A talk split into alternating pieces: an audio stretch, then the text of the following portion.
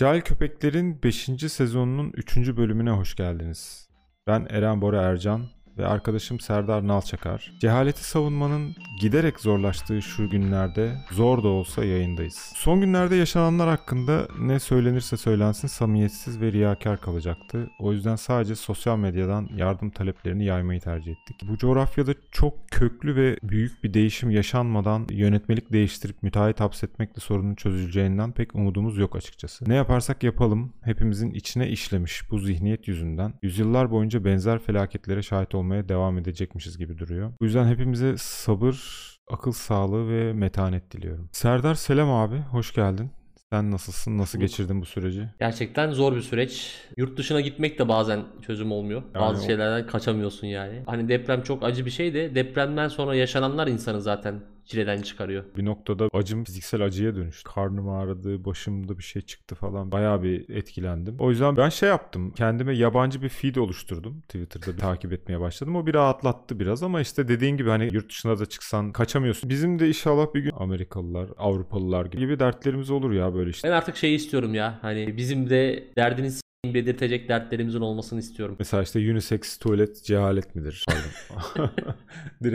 Direkt sordu. Var mı orada unisex tuvalet? Muhtemelen Stockholm kısımlarında falan vardır bu. Çünkü oralar bu işlerin menbaı. Bu Greta'nın, Merata'nın da çıktığı yerler oralar zaten. Ama ben İsveç'in Iğdır'ında yaşadığım için burada unisex tuvalet yok. Sen ne düşünüyorsun peki? Unisex hani olması gerek mi yoksa cehalet mi? Bence çok büyük cehalet ya. Doğadaki en keskin ayrım yani. Ya s**kin var ya var yani. Hani bu kadar keskin bir ayrım varken hani bunu böyle ya bunlar ikisi de falan diye hani olmaz ki abi. Yani sonuçta orada ayakta işiyoruz, her tarafı çiş sıçratıyoruz. Kadın geliyor onların üstüne oturuyor. Sen kullanacaksın daha sonra o cinsel organı hani. Baştan umumi tuvalet fikri zaten beni delirtiyor yani. En azından hani belli bir kategorideki insanlarla birlikte işleyip sıçayım ki neyle karşılaşacağım belli olsun. İlla ki ben unisex yapacağım diyorsun ya da bir tane tuvalet yerim var diyelim. Duvara monte et mekanda pisuarı. Gitsin işesin. Ha zaten. Veya şey hani zorda kaldığımız zaman böyle apartmanların arkasını falan işiyoruz ya. Koy bir tane pisuar işleyelim diye dönelim yani. Hani zaten öyle bir ekstra tuvalet mesaimiz de yok yani. Erkeğe bir tane delik yeter yani. Ver deliği işleyelim. Bir de şöyle bir şey var şimdi, cinsiyetsiz tuvaleti savunanların savunması biz cinsiyetlere inanmıyoruz. O yüzden biz cinsiyetsiz tuvalet istiyoruz gibi bir düşünce yapıları var. Acaba bunu kadınlara soruyorlar mı? Herhangi bir kadın erkekler tuvaletine girmek ister mi yani? Kimse kimsenin GS'liğine maruz kalmak zorunda değil. Mesela diyelim bir kızla kesişiyorsun mekanda. Bir bakıyorsun abi tuvaletten çıktığın anda karşında o kadın var. Ne diyeceksin? Ben bir emaneti bıraktım, bir 10 dakika bir rahatsız olmaz. Başlamadan biten bir flört. Çok benzer bir şey yaşadım. Kadıköy'de Bina diye bir yer var. Az meşhur tayfanın takıldığı bir bar. Oranın tuvaletleri cinsiyetsiz ve yan yana pek çok kabin var. Bir gün böyle arkadaşlar sağ olsunlar işte bana midye falan yedirdiler. Bazı dışkılamalarda bulundum. Tuvaletten çıktım. Yan kabinden kim çıktı bil bakalım. Gayesi yok. Yol. Nasıl tahmin ettim ama. Az ünlü tahmin. İnanılmaz bir tahmin. Ve muhtemelen benim eser onda bir şey bıraktı yani. Anlatabiliyor muyum? Onda bir etki bıraktı ve etkilenip bir şarkı falan yazmış olabilir hani o eserden. Şöyle bir şarkısı çıkmıştı o dönem. Çok enteresan bir tesadüf oldu ama Develerle Yaşıyorum diye bir şarkısı çıkmıştı. Abi bu kadın erkek tuvalet ayrımı ben ailede başladığını gördüm. Mesela biz hani 3 erkektik evde. Annem bizi ayırdı yani hani küçük tuvalete. Siz buraya değil. Yani yasaktı mesela bizim banyoya girmemiz. O yüzden ben şimdi ayıp bir geliyor yani. En azından tanımadığı erkeklerin eserlerine maruz kalmasınlar. Çünkü bu cinsiyetsiz tuvalet yaparsan bir de bu iş sadece kafe, bar, restoran değil. Bu işin daha otogarı var, adliyesi var, hastanesi var. Sen hiç otogar tuvaletine girdin mi mesela son yıllarda? Girmişliğim çok. Ben hatta şeyi çok seviyorum. Otogar tuvaleti değil de böyle çok hani ıssız dinlenme bir yerde tesisi. Ama ıssız bir dinlenme tesisi. İnsan yok. Sadece çok aşırı sinek var ve inanılmaz bir koku var. Hani o kokuyu hissedebildin mi şu an hani? Böyle amonyaklı karışık böyle çamaşır suyu gibi de kokuyor biraz. Emanetler bırakılmış. Hepsi orada. Kokmuş ama hani artık yani 3. 4. evre kokuları salmaya başlamışlar. Hani o akpet falan gibi anladın mı? Hani böyle çok kötü. Evet. Öz Ercan. Full fayans kaplı ama fayanslar siyahlaşmış. Bir de şeyler vardır. Dinlenme tesisi ama büyük dinlenme tesisi. Onların tuvaletleri de böyle Kubrick filmi gibi oluyor. Hani kocaman, iki tarafta sıralanmış kabinler. 80 tane pisuvar var mesela. Hani böyle amaçsız. Şu aşırı büyük yani şey. Bir ilçenin ihtiyacını gidermesi için yapılmış bir tuvalet tesisi gibi yani. Ya işte mesela böyle yerlerde hani bak o ıssız dinlenme tesisinde kadınlar tuvaletine git. Kadınlar tuvaleti temiz oluyor. Her zaman daha temiz oluyor. Çünkü usturuplu bir şekilde emanet bırakıyor kadınlar biraz daha. Yani erkek gibi içini dökmüyor yani. Mesela burada unisex tuvalet olur mu abi hani? İlçeyi alabilecek tuvaletlerde falan unisex olsa ortalık çok karışır gibi geliyor bana. Ya atızı itizine karışır. Bir de işte vay sen benim karımın bok üstüne nasıl s**tın, ne bileyim kapıya vurursun, taciz mi değil mi? Evet evet. Ha şeyde falan olur işte, club'da mılap'ta olur. İşte biz çok moderniz. Club konusunda ne düşünüyorsun? Şeyde denk geldim. Bizim takipçilerden birine bakıyordum. Allah affetsin. Clubber. İnanılmaz bir konsept. Gittin mi hiç mesela club'a? Abi şeye benzetiyorum ya, böyle bir toplama kampı gibi falan bence club. Bir kere zaten kapıda bir tane bodyguard seni ayıklıyor. Bu girebilir mi, bu giremez mi? Bu toplama kamplarında da böyleydi. İş görenleri ayırdılar, görmeyenleri ayırdılar. Bodyguard'dan geçiyorsun, para veriyorsun. Koluna damga vuruyorlar. Bu da toplama kamplarında yapılan bir şeydir. İçeri giriyorsun. İçeceğe ulaşmak için bir sıraya giriyorsun. O esnada güm güm güm böyle bir şey. Hani ne dediğini anlaşılmıyor. Adamla böyle pandomim yaparak anlaşıyorsun. İki diyorsun falan böyle. Adam işte oradan ne anlarsa onu veriyor. Haşırt diye geçiriyor sana falan böyle. Tuvaletin giriyor. Yine hayvan gibi bir sıra. Bu da toplama kamplarında falan olabilecek bir şey. Yani ben böyle düşünüyorum. Hakikaten hayatında hiç zorluğa maruz kalmamış insanların biraz da zorluk yaşayalım falan diye yaşadıkları bir yer diye düşünüyorum. Müzikten zaten ne anlıyorlar? Hiçbir şey anlamıyorum. Ben çünkü girdiğim zaman sadece pantolonumun paçalarının titrediğini hissediyorum. Bum bum diye. Ya biraz işte bana şey gibi geliyor. Bu club seven insan, düğün seven insanların torunları gibi. Benzer mantıklar. Yani çok yüksek ses var. Birbirini anlayamıyorsun. Yani ki gerçi düğün daha iyi de. Tabii canım. Kıyas kabul etmez club'la yani. Yemek veriliyor. Barmen tripli değil. Sıra yok. Tuvaletlerde. Bunu reddeden tayfanın ben düğün sevmem abi falan deyip club'a gitmesi beni çok benden alıyor yani. Çünkü daha kötü. Evet. Daha boktan bir ortam. Karanlık. Böyle sisli falan. Bir de burada date olayı var ya, hani club'da date. İnsanlar tanışmak için gidiyorlar buraya. O zaman bu çirkinlerin birbirini itelemeye çalıştığı bir yer gibi. Çünkü çok karanlık. Seçilmiyorsun zaten. Hayvan gibi üstüne yüzüne makyaj yap. Maske tak anlamazlar yani. Var ya şu sahibinden de satılan yakışıklı adam maskeleri. Evet. Lateks maske. Evet. Aynen. Ondan tak git, kimse anlamaz yani. Zaten karanlık, gürültülü, duman var. Sana mı bakacak yani? Hani bu club aslında şey için icat edilmiş bence. Hani konuşacak iki çift lafı olmayan, bir an önce hani çok müthiş bir şekilde cinsel organlarımız çarpışsın. Çok artık doğru. Ben çok kötü noktadayım mesajı veriyorsan hani direkt klaba götür. Hani ağzını açmana tahammülüm yok kardeşim. En ufak bir fikrini merak etmiyorum. Lütfen bir an önce çarpışalım demenin kibarca yolu klaba gitmek. Şey mi o zaman ya? Klaplar glory hole gibi. Yani şunu versinler kulağına, gir kabine, uzat cihazı. Var ya, aslında düşündüm, Glory Hall çok daha dürüst, çok daha namuslu bir organizasyon. Kesinlikle, en azından kesinlikle. Amaç hedefe belli, araç belli, dua belli, duyan belli yani. Gidip orada kasıp kesmek zorunda değilsin işte. Adam gibi giriyorsun abi. Cihazı koyuyorsun. Cihaz bu. Alıcı da giriyor. Alıcıysan bekle, alıcı değilsen bekleme yapma diyorsun. Evet, ben hiç böyle düşünmemiştim ama çok mantıklı. Çok yani Glory Hall'da gereksiz samimiyetlere yer yok. Glory Hall'da yalana dolana da yer yok. Evet. Glory Hall'da bir nevi aşağılamaya da yer yok. Glory Hall'da floresan ışıkta her şey belli yani. Öyle karanlıkta gizlenmene, saklanmaya gerek yok. Neyse cihaz o. Yani cihaza göre. Çok mantıklı ya. Vallahi ben hiç böyle düşünmemiştim. Çok orada işte böyle giyiniyorlar bilmem ne, böyle kadınlar ayrı kastırıyor, erkekler ayrı kastırıyor, gerek yok yani. Hani sonuçta ulaşılacak nokta cihaz. Bir de şeyi anlamıyorum ben, bilmiyorum ya, ben hep kötü havalandırılan klaplara gittim. Abi inanılmaz bir terle karışık şekerli parfüm kokusu geliyor bana ve enerji içeceği kokusu. Ter kokusu var, bir de mekanlar genelde kışın özellikle böyle 30 dereceye falan ayarlıyorlar herhalde ki hani. Aşırı bir döl var ya erkeklerde, o döl. O dölün ısısı. Evet. Çok haklısın ya. Bugün gerçekten belki Türk eğlence piyasasını kökünden sarsacak düşüncelerini aktardım bizlere. Hatta Glory Hall'u şey diye açabilirler bak. Glory Hall diye yani. H-A-L-L. DJ olur bir tane. Böyle şey gibi, at çiftliği gibi kabinler. Giriyorsun. Şeyler falan, localar falan olur böyle. Ya bir de şey çok saçma. Gidiyorsun oraya, alkol kullanmıyorsan bu eziyete katlanman mümkün değil ve zaten hani gelip sana da bunu söylüyorlar oradaki insanlar. Yani nasıl dayanıyorsun abi alkol? Niye dayanıyoruz o zaman? Sen niye alkol alıyorsun? Veya işte çeşitli maddeler alınıyor. Yani tahammül edebilmek için gerçekten madde kullanmak zorundasın. O yüksek sese, o ortama, saçmalığa tahammül edebilmek için madde kullanmak zorundasın. İnsanlar kendilerini zorlayarak gidiyor yani oraya. Abi işte içeri girmek için sıra bekliyorsun. Adam seni beğenmiyor. Dil döküyorsun içeri gireyim diye. Para harcıyorsun. Madde kullanıyorsun. Bedenine zarar veriyorsun. Abi çok doğru söylüyorsun. Git düğün, sünnet mevlidine falan. Git pideni ye orada mis gibi. Aynen, mevlide git daha iyi ya. Çok zorluyorsun. Her şeyi çok zorluyorsun. Finansal açıdan zorlanıyorsun. Bedenini, sağlığını zorluyorsun. Ne için abi? Her şey karşı cinsle bir iki dakika. Gir glory hole'a kardeşim ya. Senin yapacağın bütün dansların son noktası zaten oradaki eylem yani sonuç olarak. Şöyle bir şey de olabilir abi. Mesela OnlyFans gibi ama OnlyDance. Anladın mı? Hani herkes oraya dansını çekip koysun. Tamam mı? Ve OnlyDance yani. İşte herkes dans ediyor. Anladım. Ve hani dansını beğendiğin partnerle glory hole'a gidiyorsun. Zaten hani bunu yapacaksın ya, karanlıkta dansı da göremiyorsun. En azından bu OnlyDance'da dansı görürsün. Club'da kendine eziyet etmek zorunda kalmazsın yani. Madem olay dans. Ya club gerçekten özün özü şey yani. Büyük bir dolandırıcılık.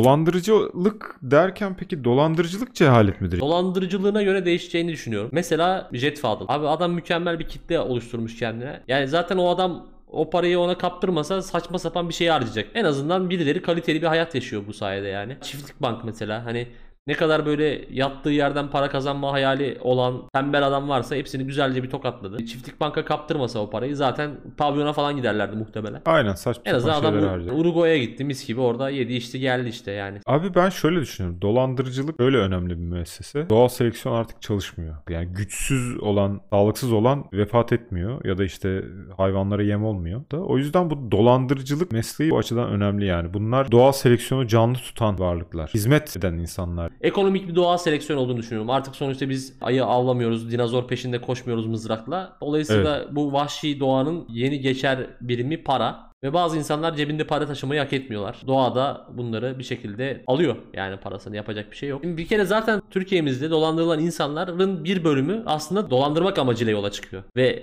ava giderken avlanıyorlar. Mesela adam işte ne bileyim 100 liraya iPhone satılıyor diye internette görüyor. Bu işte bir yanlışlık var, bir sıfır unutmuş olmayasın falan demiyor. Keriz 100 liraya satıyor diye alayım diyor. Sonra evine hıyar gönderiyorlar bunun, telefon diye. Ava giderken avlanmak durumu hani bu tamamen doğal seleksiyon. Yani ismine de çok uyuyor. Yani ava giderken besin zincirinde yem oluyor. Yani dolandırıcılar bir nevi ben şey gibi düşünüyorum dolandırıcıları. Faydalı bakteri. İnsan vücudunda faydalı bakteri. Yani ölü hücreyi yer hani ya da salak hücreyi. Evet, evet. Burada da salak hücreyi yiyorlar gibi bir şey oluyor. Demiştik ya şey, besin zincirinin en üstünde esnaf var demiştik, hatırlıyorsun. Evet. Demek ki ayrıştırıcı olarak da dolandırıcılar var. Hani doğru, o kesinlikle. Biliyorsun piramitin dışındadır ama hani şey onlardan geçer. Dolandırıcılar sayesinde ekonomik sirkülasyon devir daim yapıyor ve ekonomi canlanıyor aslında. Hacı dayı mesela biriktirmiş abi. O 70 sene çalışmış, parayı biriktirmiş. Öyle harcamıyor, duruyor kenarda. Aynen. Çoluğuna çocuğuna da vermiyor. Sonra amcayı arıyorlar, diyorlar ki işte ben savcıyım, bana para ver diyor. Bu amca alıyor bütün parayı, çantayı bırakıyor parka abi. Ne oluyor? O dolandırıcı onunla belki istihdam sağlıyor. Cehalet Var serisinde adam işte girmiş aşk arıyorum sitesine, 2000 lira gönderin demişler, göndermiş, 3000 göndermiş, 4000 göndermiş. Hani adam böyle torununa vermediği parayı bu şekilde piyasaya sokuyor, ekonomiye sokuyor. Yani çok faydalı yani. Evet. Dolandırıcılar gerçekten hizmet aşkıyla yanıp tutuşan insanlar yani. Sonuçta faydalı bir iş yapıyorlar ve hakikaten çok yoğun çalışıyorlar. Yani depremin ikinci gününde Digitürk aradı beni. İnternet süreniz dolmuştur falan diye. Yani özellikle Digitürk ben çok seviyorum. Yani inanılmaz iyi. Evet, çok kurumsal gerçekten. Kurumsal. Yani bıkmadan, usanmadan, hani böyle deprem, afet hiçbir şey dinlemeden 7-24 çalışıyorlar. Gerçekten büyük bir emek var ortada. İnternetsiz ev kalmadı. Taahhüt sürenizin sonuna geldiniz falan diye. Bir kere geldim ben. Gerçekten kandım. Hakikaten taahhüt süremin sonuna gelmiştim. Yani eve neredeyse Digitürk'ü bağlıyorlardı. Bu arada Türkiye'deyken benim de başıma geldi. Dedi ki işte taahhüt süreniz dolmak üzere falan. Ben de annemin interneti benim üzerime, dedim kadıncağız internetsiz kalmasın. Evet. Hani kovalamıyorum da ne zaman taahhüt süresi bitiyor falan diye. Meğer Digitürk...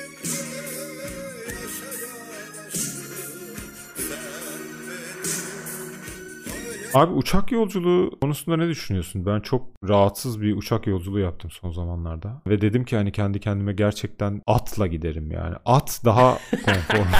Gerçekten at daha konforlu geldi bana. Öyle bir uçak yolculuğu yaptım çünkü. Hiç sevmiyorum ya uçak yolculuğu ve hani maalesef senede işte 4-5 kere kullanmam gerekiyor. Çok kötü değil mi ya? Zaten işte kapıda başlıyor cehalet. Check-in diye bir şey var. Lan ben bilet almışım. Daha bir de niye check-in kovalıyorum işte. O koltuk benim kardeşim yani. Aynen. Gelmiyorsan da ayıracaksın o koltuğu bana yani. Sürekli bir gerginlik. Sürekli. Check-in yapıyorsun. Havaalanı girişinde de abi güvenlik kontrolüyle başlıyorsun. Hani kemerini memerini çıkarıyorlar. Ayakkabını çıkarıyorlar. Soyunuyorsun, giyiniyorsun. Herkesin içinde. Ben niye bu muameleyi görüyorum ki bilet aldım diye. Hayvan gibi zengin insanlar falan sürekli seyahat ediyorlar ya. Onlara evet. Hiç mi kendinizi sevmiyoruz be kardeşim yani demek istiyorum. Yani neden bu kadar aşağılanıyoruz yani? Sürekli kemerini çıkar, ayakkabını çıkar. Kabinin içine giriyorlar, seni tarıyorlar. Herkes bir şüpheyle yaklaşıyor. Suyunu sokamıyorsun ya kabine.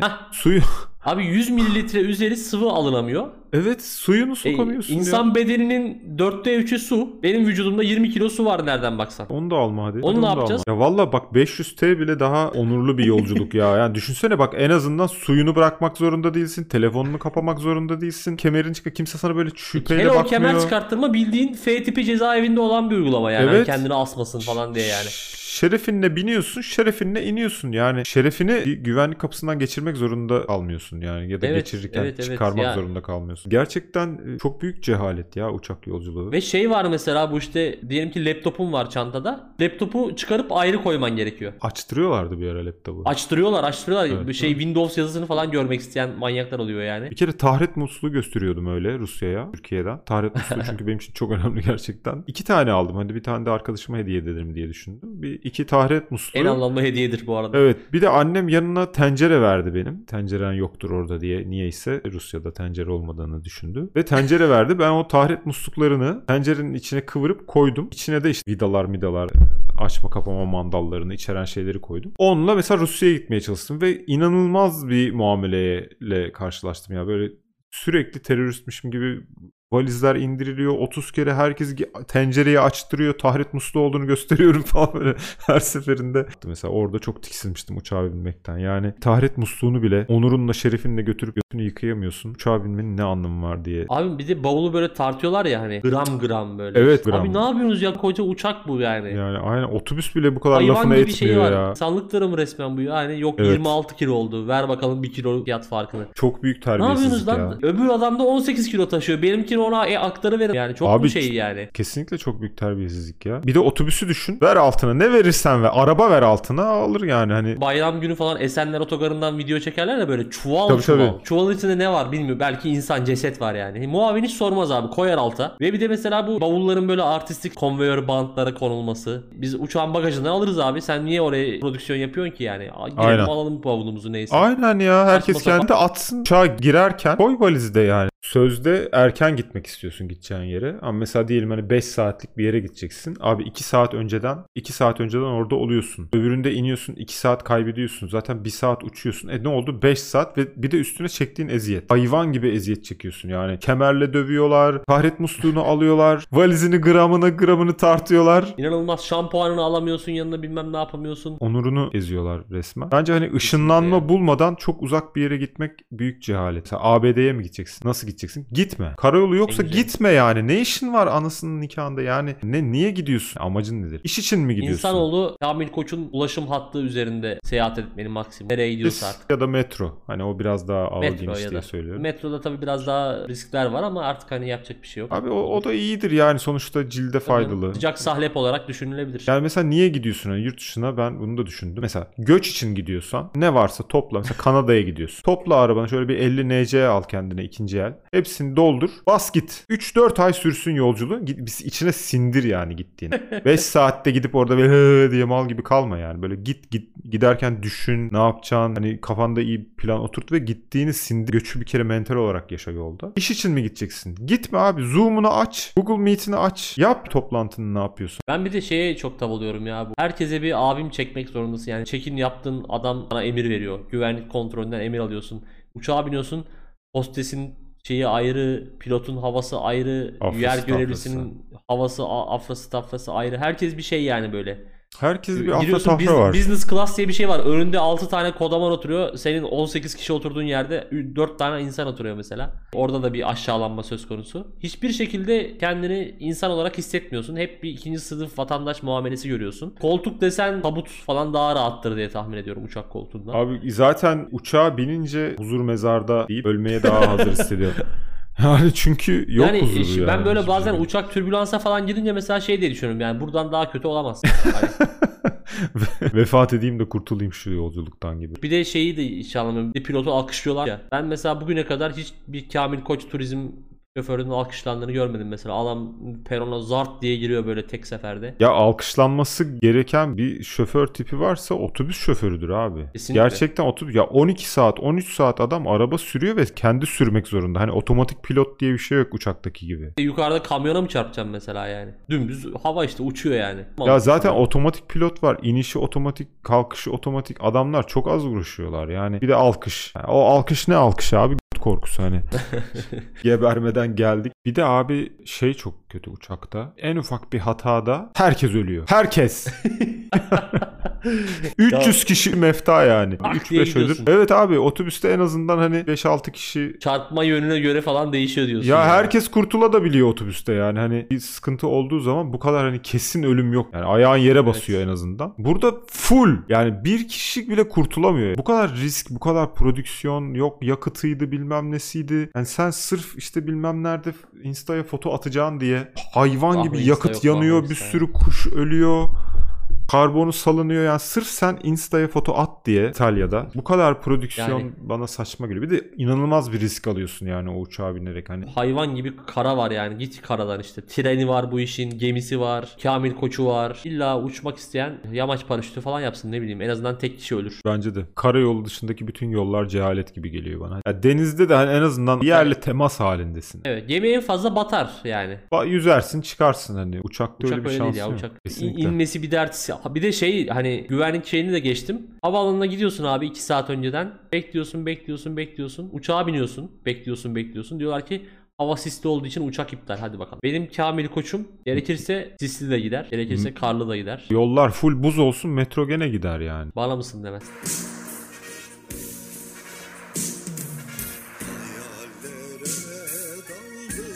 Abi bence... Bu haftalık yeter. Ancak bu kadar cehalet yayabiliyoruz bu moralle. Bu kadar olabildi evet. Buna bakmasınlar dinleyenlerimiz de. Umarız toparlarız. Onlar da eminim muhteşem moralli değiller. Herkese geçmiş olsun ve bizi dinleyenlerin kayıpları varsa başınız sağ olsun. Görüşürüz.